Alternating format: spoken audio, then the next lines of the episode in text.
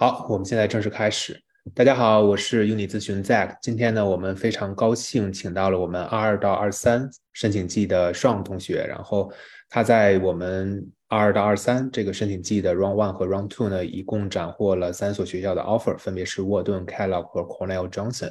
然后今天呢，也是非常高兴啊，请到 Sean，然后跟我们就是在线的同学以及啊今天没有办法到我们这个线上直播的同学一起来分享你的这个成功的经验，因为我知道你。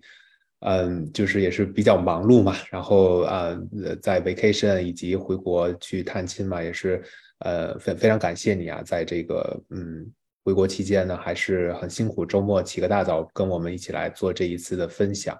啊，我先给大家介绍一下双同学的基本的背景，然后双同学呢是 top thirty 美本本科毕业，毕业之后呢是先后加入了两所四大的这个。呃，会计事务所进行工作，然后他一共是有四年多的工作经验。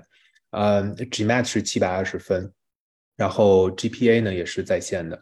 嗯，课外活动呃中等吧，并不是非常的呃呃特别的有 outstanding 这些 experience，所以呢，他还是非常非常 overrepresented 一个申请人啊。我们最后取得的成绩也是啊，就是大家双方都比较满意吧，所以今天。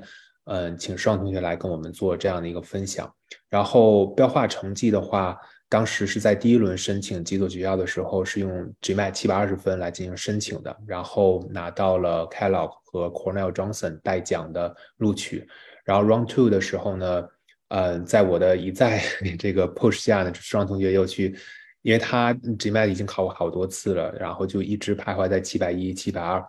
呃，一会儿也可以请双同学来分享一下，因为今天很多同学我知道有可能超过一半的同学都还没有分数嘛，所以这个刷分也是很多同学比较关心的一些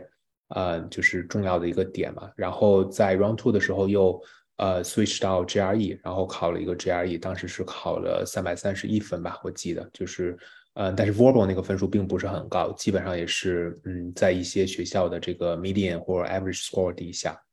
因为双同学这个数学是比较强的，所以呢，在 Round Two 的申请当中呢，我们又拿到了沃顿，所以呢，呃，我知道双也是 沃顿也是双的一个就是呃非常喜欢的梦校了。然后，嗯，我还记得啊，双就是刚才我们在正式开始之前就简单开插几句，大概我们也是去年的这个时候吧，第一次通电话，你找到我也是。啊，原来的学员，然后啊，refer 过来的，然后当时我们就基本上很快确立了和这个合作的关系，然后我们就以呃按部就班的启动这个服务啊，申请啊，包括你这个刷分。所以呢，嗯，在就是 pick up 我们所有的这个合作过程之前，想嗯，请问你第一个问题就是，嗯，为什么要申请 MBA？就是当时是怎样的一个动机？然后这一块跟大家呃可以先分享一下吗？呀。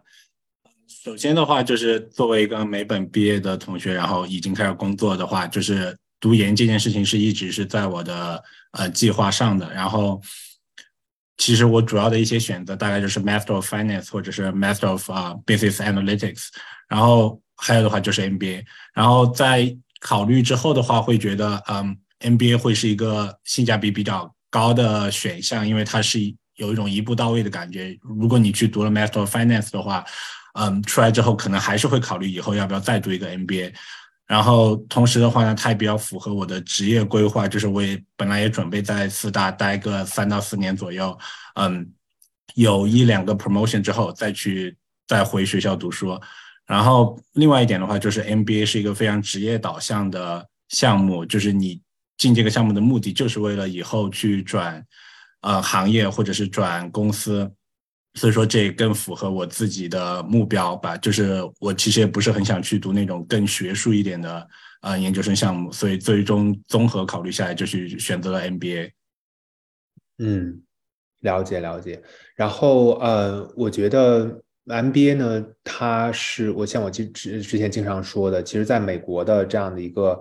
呃 advanced degree 这个 level。呃，graduate school 这个 level 来说呢，其实 MBA 跟其他的很多的呃普硕的 master 项目其实不太一样。那些普硕的 master 其实前面它是括号有一个省略掉的定语，基基本上就是 specialized master degree。那呃以后除非你是非常 focus 在，比如很多同学就要在会计这个行业做下去了，那可能会想读一个 master of accounting，然后有些同学想。做 data scientist 或者说 business analyst，那但是那就是读这种啊 BA 的项目或者说呃 DS 的项目，但是这两个项目现在也是很卷了，或者读一个其他的。那 MBA 能够给你提供的价值，它是非常非常 broad，然后你可以去呃在两年的这个时间呢，去充分的呃 explore，充分的去试错，去探索你这个呃职业的这种可能性，然后 make some pivot，然后中间还有一个很长的 summer internship。所以呢，呃，很多同学，尤其是 early career 的同学，可能比双同学他工作的经验更少一些，比如只有一两年的这样的工作间，可能会在摇摆在 MBA 和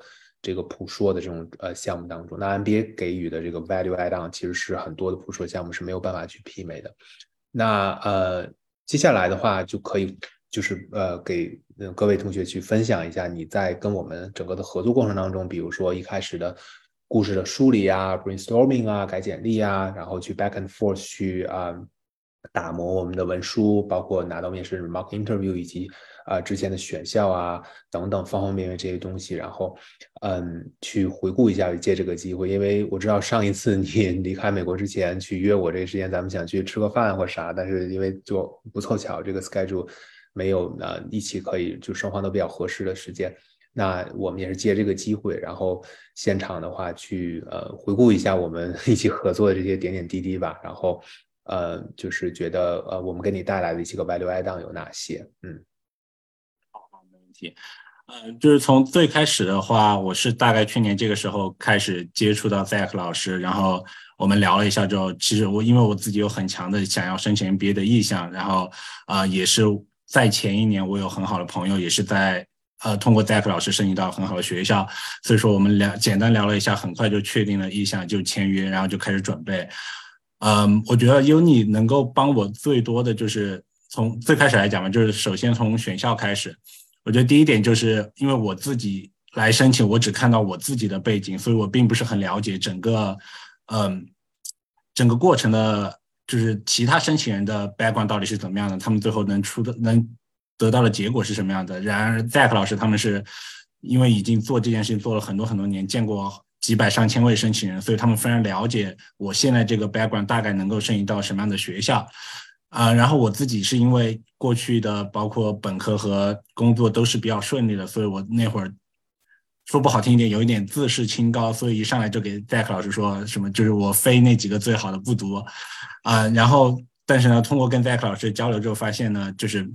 在第一轮，尤其是我的 gma 分也不是很高的情况下，嗯，标化其实没有那么的过硬。然后最后我们制定了一个非常好的选校的策略，然后让我第一轮也拿到了两个 offer。这样的话就是，呃，心里不是很慌。然后第二轮的时候可以继续去冲击自己的梦校，把通过把这个标化提上来之后再去，呃，申请的这种，嗯，方式。所以我觉得这方面的帮助是很大的。然后呢，就是故事挖掘和文书这方面的话，嗯。我觉得同样的也是很很依赖于老师们的经验，就是我自己有可能觉得是一个很好的故事，嗯，对我真正的人生的影响非常非常大。但是呢，有可能这个东西它是比如说被招生官已经看过很多很多次了，嗯，就有可能他对学校的吸引力反而没有那么大。然后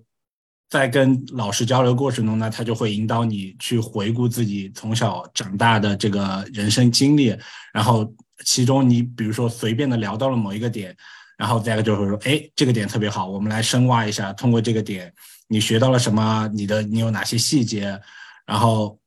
就是我觉得你能够真正的去知道这些招生官他所喜欢的故事是什么样的，是非常非常重要的。然后这个也是只能通过经验积累，嗯，才能得到了。所以说这个也是很靠老师们来帮我准备这方面。然后，嗯，在这个 mock interview 的话，就是 Zack 和 Joyce 他们用了两个不同的风格来 mock。Zack 就是一个比较友善的招面试官，然后 Joyce 就是一个嗯压力面试的那种。然后后来在真正的这个 interview 的过程中，也确实是这样的。我也是碰到了两个比较友善的，然后也有一个确实是压力面。所以说，在这个面试的准备过程中，就是基本上帮你把所有问题都准备到了各种。类型的招生官也准备到了，嗯，所以在面试的过程中，我觉得其实没有很紧张，就都是比意料意料之中的问题吧，嗯，最后一点的话，我觉得文书就是嗯，这边老师的改的速度都非常非常的快，只要你写好，交给他们，可能两天以内肯定是能够得到回复的。然后改出来，你会确实觉得，哇，我这个英语写作确实不太行。然后就是老师改出来的这个文笔啊、思路啊，就都非常的好。然后你自己读一下改之前和改之后的文书，也会有很明确的感受。然后对我觉得 overall 就是。有你就是真的呃很专业，然后最后结果也非常的好，就是还是非常感谢戴克老师。嗯，对，所以呢，这里面也是呃结合下面有一个问题，就是说你作为四大人，呃，如何去让自己去 stand out 出来，也是想 echo 一下你刚才提到一些点啊，尤其是在文书和故事挖掘这一块，因为。呃，很多 candidate，你作为申请人的话，大家的这种背景，overall 整个无论是成长的背景，还是说学历的背景，还是呃职场的这个 trajectory，大家都是非常非常雷同的。那其实有些时候，我们作为 admissions consultant 也会比较头疼，去怎么去深挖、再深挖、再深挖，像剥洋葱一样，就 to your very core who you are，然后挖出来这个。展示出来你的 authentic voice，结合着你未来想做的事情，career planning 等等，然后呢，把这个 persona 啊，就是把它拟合到一起，这其实是我觉得是非常非常 critical 的。那嗯，就比如说，当时我还记得在。呃，写就是因为第一轮你申了 Kellogg，对吧？然后 Kellogg 第二篇文书，呃，就是一个呃 whatever values，类似这种呃，就是呃拷问灵魂的这种文书的题目。我记得当时是咱们 back and forth 讨论了好久，然后其实呢，就以你嗯，首先是尊重你自己内心的真实的声音，然后我还记得当时。呃，一开始咱们就是呃去嗯从你专业入手，然后你为什么学这个专业？你就想了一堂课，你在大学 undergrad 时候上第一堂课，你那个 accounting professor 跟你讲的，然后怎么怎么怎么样，然后你们未来要做这种呃金融市场的这种守卫者或怎么怎么样，然后强调这种 ethics，然后你又 echo 到你 personal 的一些 story，讲了到你小时候啊，然后爸爸对于你的这样的一些以身。作则，然后言传身教的一些关于啊你的呃 financial planning 啊，对于这种 investment 啊等等方方方面面的这种深入你灵魂的这种 value，然后把这些东西都拟合到一起，然后呢通过哎一些很很细腻的这种笔法写出来勾勒出来，这个东西其实就是能够让嗯怎么说呢？你你作为一个因为说句实在话，就是亚洲的男生嘛，然后尤其是在你 GMAT 只有七百二的这个情况下，其实还是蛮难 stand out 出来的。呃，相对于一些呃呃 minority 或者 underrepresented pool 的这个申请人，分数低可能稍微还好一点，所以确实是挺难。所以当时呢，在那样的一个情况下，我也是实时调整了一下我的这种策略吧，尽量能够从这个方面，然后让你的呃长板变得更长，然后去。呃，尽量去弥补这个短板。然后，因为，呃，你作为亚洲男生，比如说你看到啊，这个 Kellogg，那可能随便说他的 average score、median score 大概是在七百三十分 GMAT，那基本上呢，可能你需要高于这个 median 或 average score 十到二十分，可能会更稳妥一些。所以这一块，当时我记得咱们确实还是下了不少的功夫，然后去呃反复的深挖呀。但我们呢，也没有去过于油腻，或者说呃有。呃，就是设计过了，然后这些东西还都是非常非常真实的故事，然后也是你想表达的，然后体现你的 authentic voice。我觉得这个就是我们啊最理想的一种合合作的一种模式吧，没有说去呃刻意的很多的夸张或渲染一些成分在。嗯，对，那接下来就是接下来这个问题，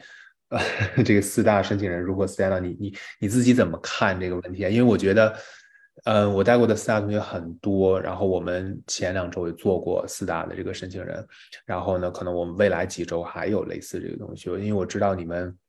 我感觉我对于你们的工作的 日常都已经 了解的非常熟悉了，包括你们用的一些软件。然后叫 Alteryx，对吧？然后你们的一些呃那种呃远程的 remote center 在印度的那些 support team，然后很多同学用类似的故事。然后你们有一些 green initiative 或者 extracurriculars 在那些公司的系统当中能够有一些 volunteering 的这这些个经历都是比较雷同。那就是作为这一块儿，嗯，也想听一听你，因为有一些就是马上新一季的申请人要呃去开始他们的这个 MBA 的申请的旅程，那有没有一些？呃，给学弟学妹们，可能他们有一些是来自四大背景的，就是你个人的这种经验，如何作为四大这种非常卷的 申请池子的一员去 stand out 出来？我觉得第一点就是我我也是从 Jack 老师他们这儿才知道的，就是我以前觉得我在四大是个 high performer，然后嗯有拿到 early promotion 什么的，就这个 background 就已经很足够了什么的，但是完全不是，就是嗯。通过 Zack 老师他们了解到，就是最重要的，你在申请 MBA 的时候的一点，就是你要有一个很连续性的故事。就是你从小为什么想去学你大学学的这个专业？你大学学这这个专业是为了什么样的工作？你大学之后干的这个工作和你以后的长期目标是怎么样联系上的？然后在你从你现在的工作到长期目标之间，是不是一定要有 MBA 才能够帮助你达到长期目标？就是这个故事线，故事线是呃，我以前其实没有考虑的很清楚的，但是呢，就是通过跟 Zack 老师在聊的过程中，就是明确这个东西，然后我觉得这个东西也是在申请 MBA 的时候最最重要的一点，因为你在所有的文书里面，你的 application form，然后你的 interview，就是所有人一定都会问你 Why MBA，所以你一定要想清楚这件事情，然后跟老师交流好，就是看你这整个故事线。是不是符合逻辑的？然后从招生官的角度来看，嗯，是不是能够打动他们？然后另外一点的话，这个，嗯，如果如果我讲的不对，麻烦戴夫老师再呃纠正一下。就是我觉得 MBA 他们在招学生的时候，其实很重要的一个考量点是你以后能不能够找到工作。所以他们基本上来说，可以说是在帮这些企业。第一次来筛选他们这些潜在的呃申请人，所以他在看你的这个故事线的时候，他其实是你可以想象是从一个企业的角度来说，到时候你去申请这个企业的时候，你能不能够拿到面试，你能不能拿到 offer？所以说你需要有这个目标和这个呃这些这些 motivations，就是为什么你现在要读一定要读 MBA，然后这个 MBA 怎么帮你？达到之后的一个短期目标，就是你马上要申请这家公司或者这个行业，然后通过这个短期目标，再怎么达成你以后的长期目标，就整个故事线是非常非常重要，然后非常非常，呃，就是你需要去跟老师商量好，然后很很早的时候就需要把这个东西明确下来的。嗯，另外一点的话，对于四大来讲，就是 you should make it personal，就是你的你尽量讲一些你自己的组。呃，或者是你自己的 client 所发生的故事，就是其他四大人所不能够，嗯，不能够重复的。然后包括在那个你的简历上也也应该这样写，就是你要强调出来，嗯，这个事情是我在四大所做的，而不是说任何一个任何一个四大 senior 都有这样的经验，这样这个这种事情就不太好，你就不能够显示出你自己的独特性。对，我觉得呃，其实商学院在呃，就是可能有很多同学在你看面试的时候，最后 Q&A 的 session 会反问这个 admissions officer，就是 What are some of the qualities you are seeking in a candidate？那其实这种问题，就首先它不是特别好的一个问题。那就是回到刚才我们就是双同学说的这一点呢，其实我们作为申请人，如何自己把这道这个问题的答案想出来呢？那如果就是 boils down to one word，那就是 impact。或者 slash 叫 leadership，就是你无论是来自各行各业，来来自任何的一个 function 中，你一定要体现出来你的 impact。呃，这里面呢还是有很多很多的功课是需要做的。呃，尽量能够呃量化一些你的成果啊，你的 results，你的 deliverables，这是非常非常重要的。那嗯，商学院的在录取的一个非常非常呃根本的一个呃。Logic 或 rationale 就是很简单，就是 your past behavior is the best predictor of your future。你过去的这些 accomplishments，你过去的 experience，那是你未来是否能成功的最好的一个啊呃 barometer 或 predictor，whatever you call it。所以这个还是非常非常重要的。所以呢，刚才双同学我觉得说的是非常好，因为尤其是像啊有一些非常 straightforward 或非常嗯 down to earth 的学校，那它呃，嗯，就非常非常在意你，呃，能不能够成功的找到工作的，这是非常非常重要的。因为你如果说万一毕业就失业，那其实是影响学校的整个的这个排名啊，方方面面的。所以呢，这个就回到了我们在申请的时候，你要告诉学校我未来要做什么，我的 career goals 是什么，both short term and long term，然后呃为什么要通过 MBA 能够实现这样的 career goal 啊？那你呃 career goal 你你想象的，比如说是 X Y Z，那呃能不能很好的联合就结合你的呃，YMB 的原因，把这个故事讲顺？那很多同学那个 career goal 定的过于保守或者过于嗯没有一个 pivot。或或者 whatever，那其实呢，你就不能够很好的回答 YMBA。那你这个 career goal 如果定的过于 risky，那就是偏离的特别远，那 MBA 是不能够帮助你实现，也不好。就是 you want to strike balance，这是非常非常重要的。然后呢，呃，刚才盛同学说的一点，我还想 echo 的，就是说，呃，就是非常好，你一定要有一个就是呃。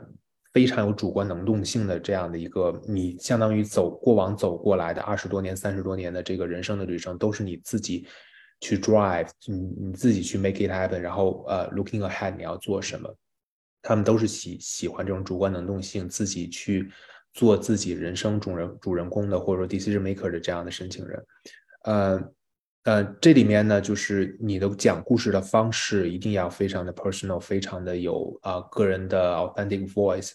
那这里面我想额外提醒一点，就是说你在申请 MBA 的时候呢，呃，跟申请你看双同学的就是美本嘛，然后你申请美国本科的时候用那个 Common App，然后呢选这个 School List，然后就去写那些 SOP 呀、Personal Statements，然后呃就是那个也是 Storytelling，但是跟申请 Undergrad 这个经验还是完全不一样的，因为你作为 Teenager，作为一个呃，senior high school student，很多时候你在你的想法，你你对于未来的自己想做的事情啊，或者你的 aspirations，其实是不是那么 mature 的啊？有一些天马行空，或者说讲。嗯，讲一些很 personal 的 story。MBA 的这个东西，你不能说呃过于去呃天马行空的想很多不切实际的东西，就是尤其是像啊，比如说呃，比如说像沃顿啊、哥大呀啊这样的，就是非常非常务实这种学校，那还是在呃你 storytelling 的这个这个。底下这个 foundation 一定要有非常非常强的逻辑性，就是一定要讲逻辑，就是你为什么，就你在整个这事情过过程当中，你一定要反复自己问自己为什么，我的简历为什么要放这个 bullet？哎，我当时为什么做这个工作？我未来啊，我现在为什么要申请这个学校？未来为什么要选择这样的 career goals？就是这个这个整个故事的要在建立在非常非常 crystal clear、非常清晰明了的逻辑。线基础之上，再去进行非常非常 enticing、compelling 的 storytelling，这是很重要的。所以呢，呃，这个 MBA 的这申请呢，又并不是说纯呃写很肉麻的那一种 散文诗啊，那种那种写法，但你也不能写的文字过于 dry，就是像 business writing 一样。它其实也是就是 again，you want to strike balance，然后把整个的自己的这个故事啊，persona deliver 出来，让他看到哇，你所有的这些努力都是往一个目标去啊进行申请的。嗯嗯，对，大概就是这样吧。那呃，最后一个问题就想问一下双，就是回顾过来，因为刚才我们一开始说，其实去年这个时候你找到我，然后我们 Round One，呃，刷分啊，申请啊，然后 Round 拿了 Offer 之后呢，Round Two 我们又啊继续整装再战，然后同时你这个刷分一直没有断，没有转转战这个 GRE，然后整个的这个呃，其实申申满了两轮嘛，那就是有没有呃一些呃。回顾整个漫长申请季，一些呃心里想说的话或者一些寄语啊，给我们今年要申请的这个申请人。不要看现在只是五月底，然后你觉得离第一轮呃 deadline 好像还有四五个月的样子，但是呃一定要先考试，就是尤其是那些同时在工作的同学，就是。你不知道你什么时候工作会忙起来，然后考试这个东西，你只要考出来了，你就可以把它甩到一边了。然后不仅是时间上，就你心理上的压力也会小很多。嗯，因为我之前就是一直 GMAT 考不好，然后就在第一轮之后，呃，然后重新开始学 GRE，然后十二月又把才把 GRE 考出来。我觉得在我十二月 GRE 出分之前，其实一直都是一个神经非常紧绷的状态。嗯，因为毕竟你申请 MBA 就申请这一次，你肯定是希望把所有的就是至少不要在标化上面出问题嘛。就是我东西我准备好了，但是申请结果不行，那我认了。但是如果真的是考试的这个成绩不好而导致申请不好，我是非常不服气的。所以说，就是建议大家尽早开始准备考试越好，嗯，千万不要觉得时间很长。然后这样的话，也是最后给你的留文书、呃文书和包括跟这些校友 networking 留够足够的时间。然后另外一点的话，我觉得就是，嗯，就比较简单，就是你把 Zack 和 Joyce 可以想象成两个。呃，厨艺很好的师傅，然后你要做的就是把材料给他们提供好，对吧？就是这些，嗯，课外活活动需要做什么，你的标化要多少分才够，嗯，就是这些你能够自己提升的东西，自己准备好，然后剩下的东西就交给这个 Zack 老师就可以了，就他们会把后面都搞定的，就是这他们的这个能力我是非常信任的。嗯，但是呢，就是你现在既然还有时间，就是先要把自己的这个提供的材料准备好，刷分儿，然后尽量准备啊，比你可能预计成功刷出来分数的这个 timeline 要额外的再多出一两个月，甚至两三个月时间，因为现在这个 GMAT 其实我自己个人觉得哈，包括我当时为什么劝。双去转战这个 GRE，就是现在呢，你如果一定要问我 GMAT GRE 考哪个，我肯定建议你去考 GRE，因为 GRE 这个考试呢都是 standardized testing，其实它从难易程度来而言呢，比现在这个 GMAT 呢，其实其实是要容易不少。当然呢，有一些我再加一点可以吗？嗯，啊，就是真的，你 GMAT 考不好就一定要去考 GRE，千万不要浪费时间考 GMAT，GMAT 真的很。很恶心，GRE 就真的很 straightforward。我第一次就考出分了。我觉得如果我花更再花两三个月再学 GRE 的话，就是分肯定能够好很多。所以我感觉它是比 GMAT 出分要容易特别特别多的。我希望去年这个时候有人告诉我这件事情。因为怎么说呢？GRE 的话呢，呃，你只要砸出功夫来，然后去背那些单词。其实对于中国大陆护照同学呢，你其实就是背单词了。它其实跟你的 efforts 付出，然后你得到的分数的提升是一个成长曲线，是持持正比的。这个 GMAT 呢，就是反反复复 back and forth，你可能考了几次之后，你甚至会怀疑人生，就是我是不是真的笨，我是不是不适合读 MBA？你会有 self doubt，会有很大的 self doubt，因为它是属于像心电图一样波动式的，你可能就砸了好多的时间，甚至。花了好多的钱报私教课，请这种名师去给你手把手去做这种 coaching，但最后结果可能还不如你第一次考的。上其实就是有点这样的一个感觉，就是他我印象当中徘徊在七百一、七百二吧，就始终没有没没有站上七百三十加的这个成绩。因为当时我给他的 要求是考到七百三十加，我说你要想申沃顿的话，所以呢，这个刷分呢还是挺重要。所以很多同学就是不要啊一头就是扎进这个 GMAT 考试当中走到黑。然后现在呢，S 十六、M 七的一些学校，呃，其实它对于这个标化的成绩的呃接受的这个种类呢越来越多了。然后有一些学校要也会接受 EA 的考试，就是 Executive Assessment，它是 GMAT 的一个简化版，也可以考虑。但是呢，主流的申 MBA 的。啊，这个标化考试还是 GMAT 和 GRE，EA 的话更是 for part-time MBA 或 executive MBA。但你实在是在这两个考试都考不出来，用 EA 也是 OK 的，总比你去申请一个 test waiver，然后你根本就没有分去申请这个 MBA 要更有优势一些。然后呢，这个 GMAT 现在面临这个改革，我是就是双手赞成，因为 GMAT 这个考试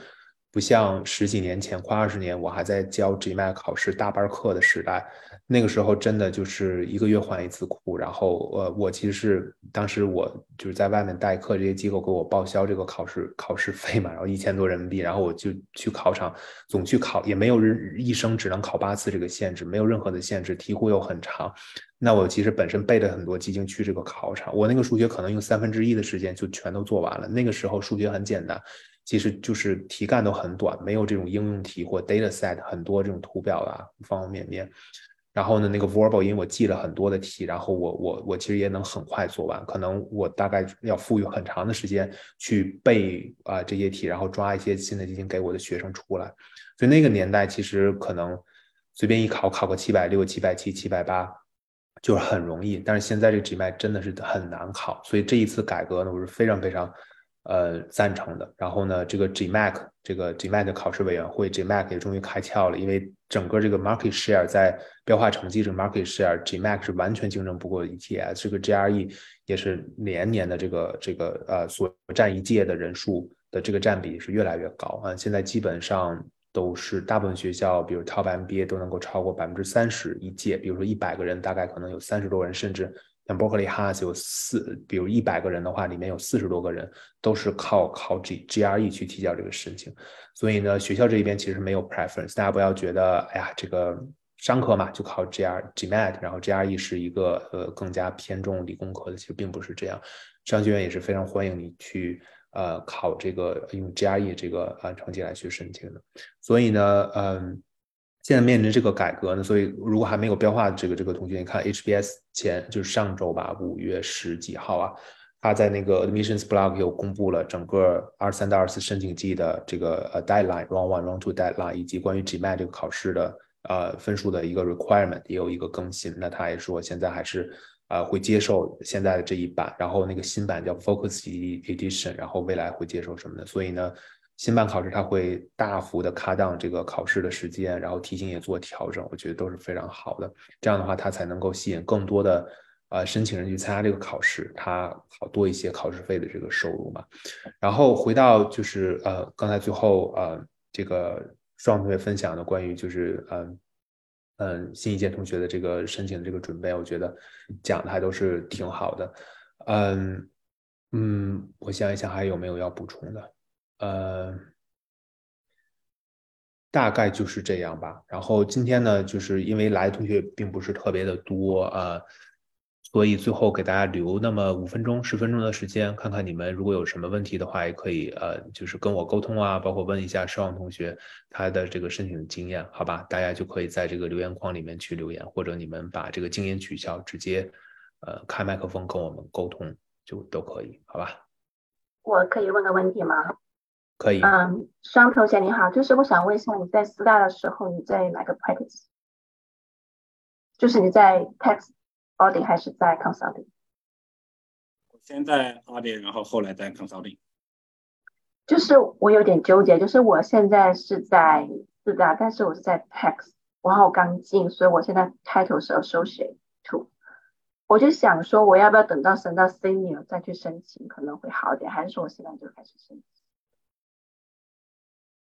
就是这样会不会，就是你的 title 会不会帮助你，就是申请 MBA 会好一点？需要你要不然先说一下。话就是，这其中的差别主要是在于，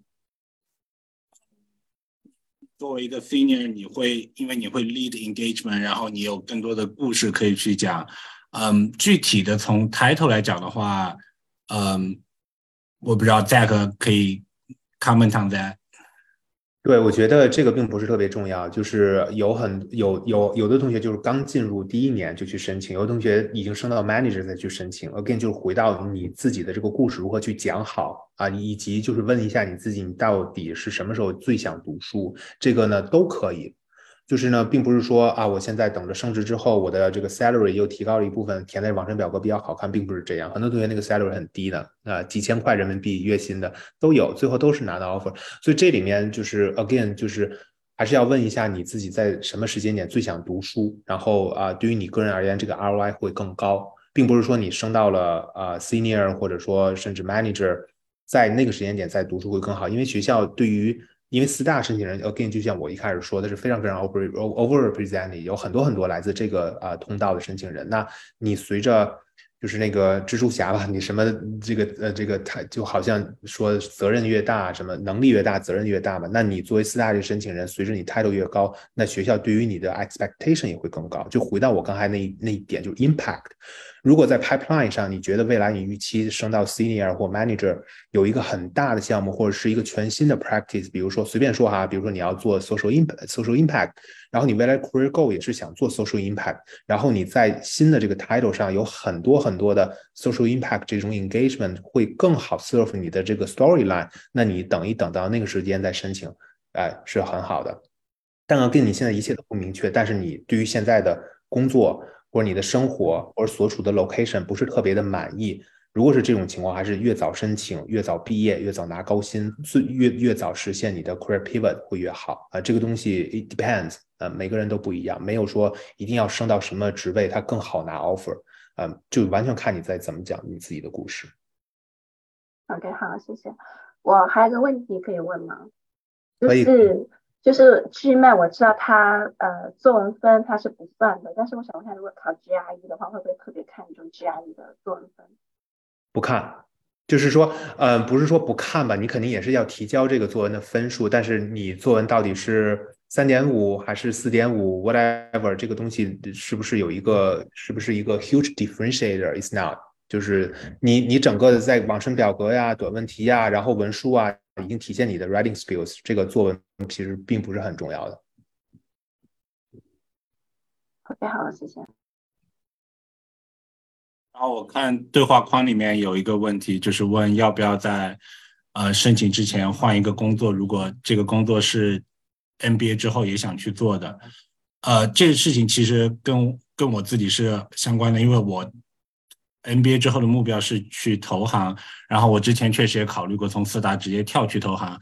呃，我觉得主要的区别是这样的，就是首先就是投行它。你你从四大跳过去，他是不会认你现在的工作经验的，所以你跳过去只能从 analyst 干起。这样的话，相当于是我亏了我这几年的工作都没有什么意义。然后第二点就是你是不太能进到最好的那几家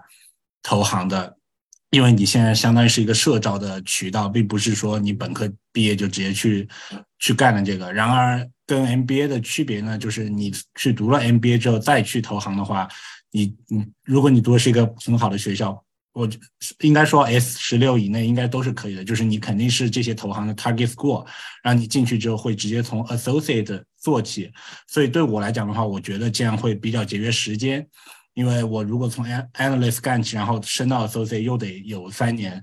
对吧？所以我现在不如花两年去读了 MBA 之后，然后直接从 associate 做起，这样的话我觉得会呃会比较比较方便一点。然后看 Zack 有没有什么要加的。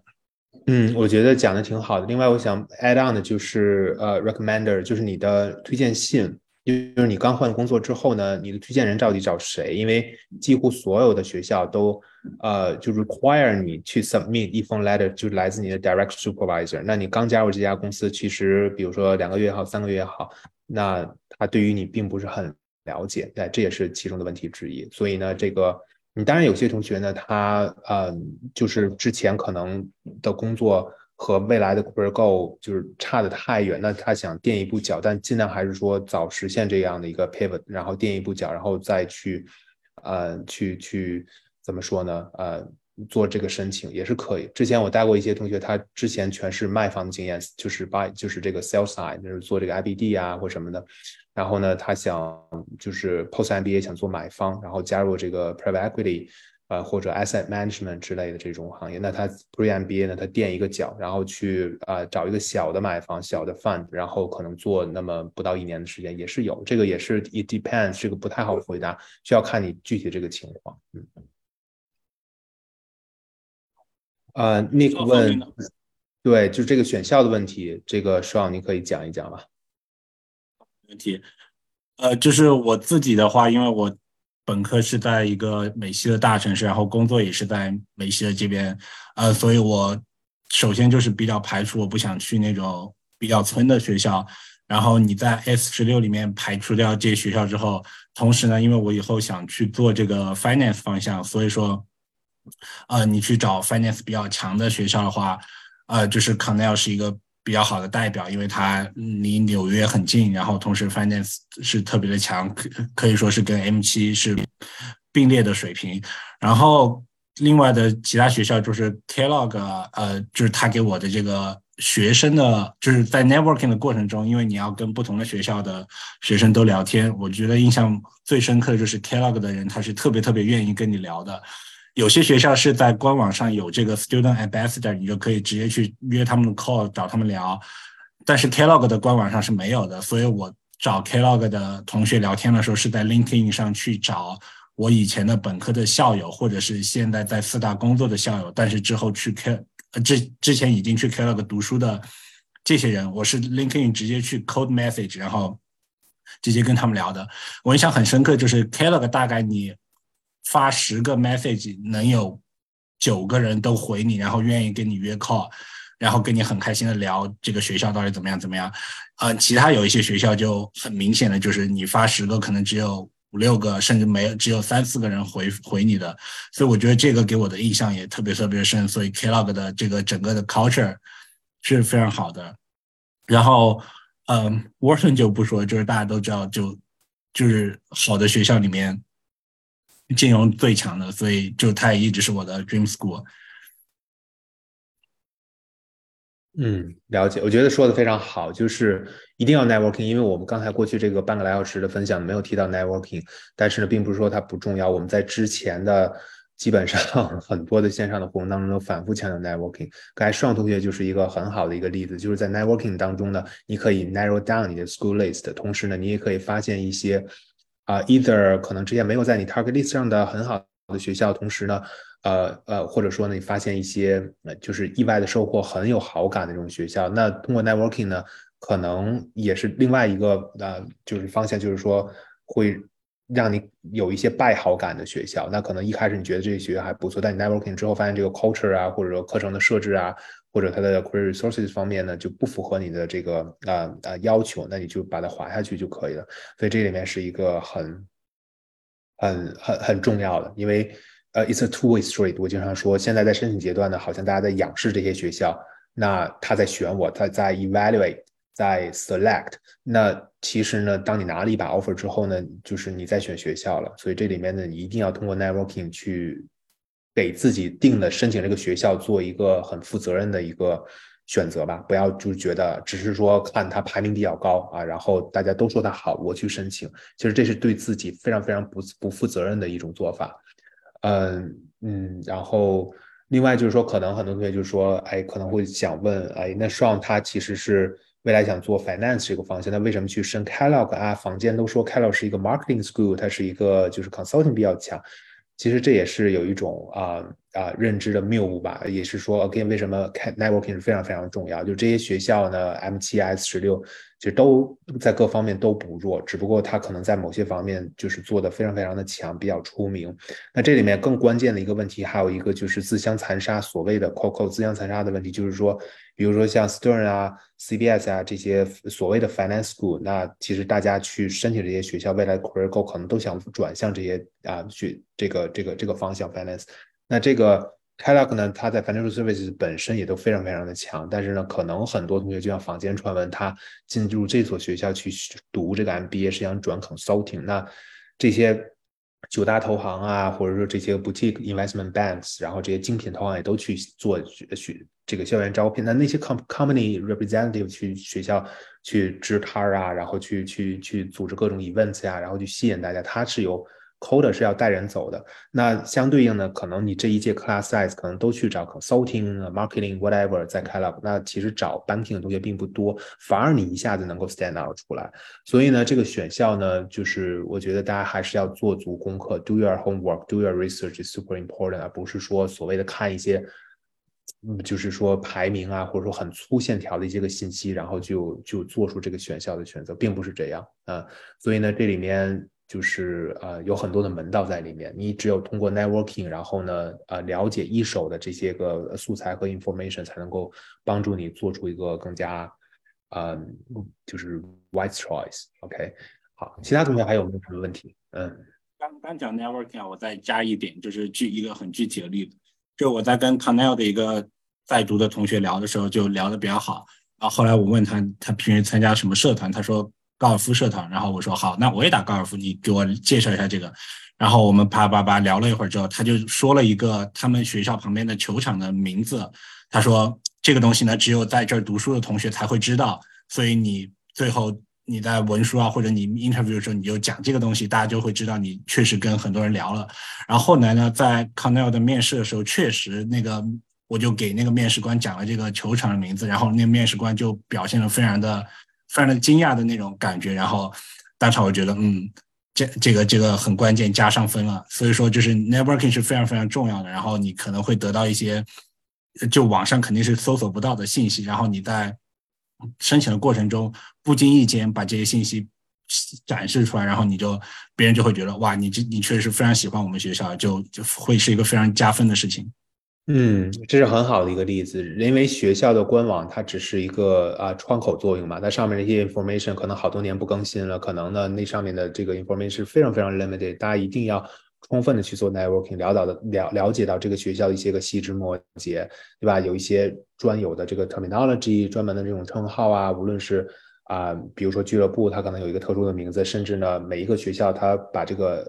class 中间这个 break 呃，可能叫法都不一样，有的叫 first coffee，叫 second coffee，有的学校对于他们那个建筑物的这种名称，或者对于一些他们这个 class section，因为你要分不同的班嘛，可能每一个班。啊，就是命名的那个名号都不同，甚至说呢，你这个学校附近的这个 grocery store 非常有名的，或者大家都喜欢吃那家牛排馆、那家奶茶店，就一定要了解到，就是这个 granularity，这个颗粒度有很细很细，让让人感觉就是说你已经就 you wanna 就是你你就 you you have known them inside out，就是这样体现出来就是。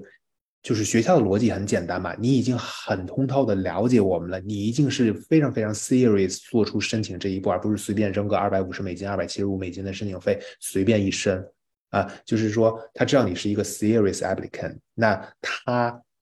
的逻辑很简单，他怕就是说你没有 commitment 发你 offer 之后你不接嘛，那你已经做了那么多的功课，就是就是 show your passion for their program，show your commitment，那。他就放心了啊，这个同学一定是非常非常 serious，否则他不会就是像走马观花、琳琅满目的，然后去去挑选这种学校。所以这个逻辑也是很简单，所以大家一定要做这个功课。甚至你 networking 花的时间，可并不比给你改简历、准备面试，并不比你去去去写文书这个时间要短。有些时候呢，时间要呃会更多一些，好吧？所以 networking 一定不要 miss 掉，尤其是在我觉得在美国同学还好，因为你在这边。学习啊，工作啊，生活呀，然后有有这种文化嘛？那国内同学可能就是说隔着这个太平洋，可能不知道啊，我为什么要还要就是做这种东西呢？它就是这个意义何在呢？其实它的这个道理也是很简单，好吧？然后呃，嗯，最后 Nick 同学又问了一个问题：去年考过一次雅思，总分七点五，写作没考好，小分五点五，正在准备 GMAT，呃，除了 GMAT，尽量考个高分。弥呃是否弥补？哦，这个 GMAT 和呃雅思这是两个序列，就是呃 GMAT 它就是说是呃申请这个研究生的这样的一个，尤其是商科的这样的一个标化的成绩。那 IELTS 它是和 TOEFL 一样，它是一个 Language Proficiency Test，这个功能是不一样的，它没有办法去弥补。所以呢，你如果说作文小分只有五点五的话，确实比较低，因为分数的平衡还是挺重要的。如果你有时间精力的话，还是再考一次雅思，或者你考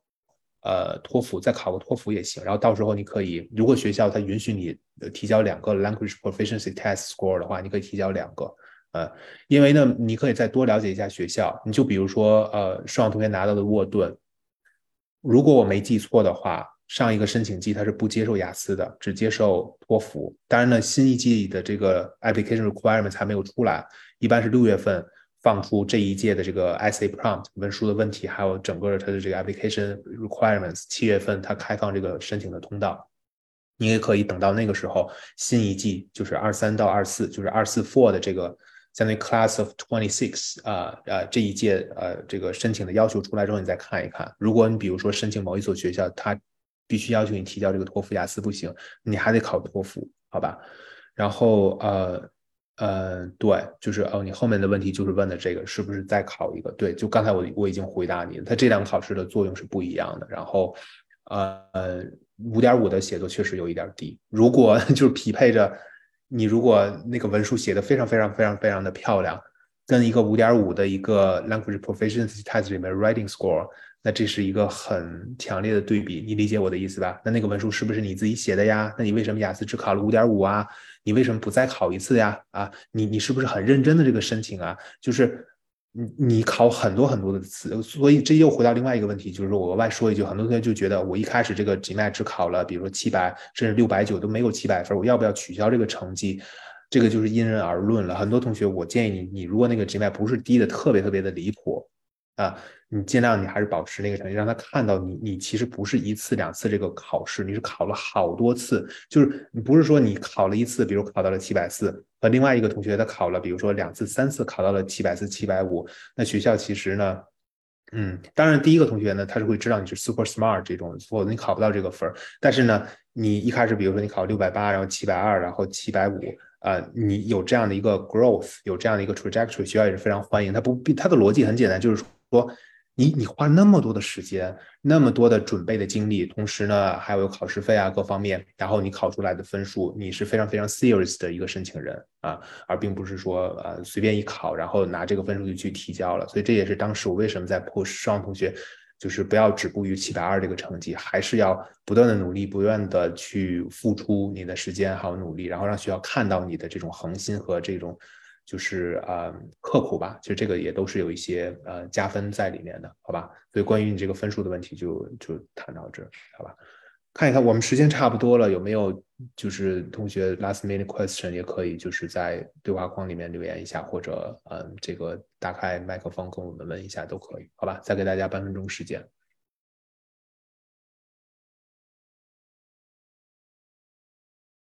好像没有问题了吧？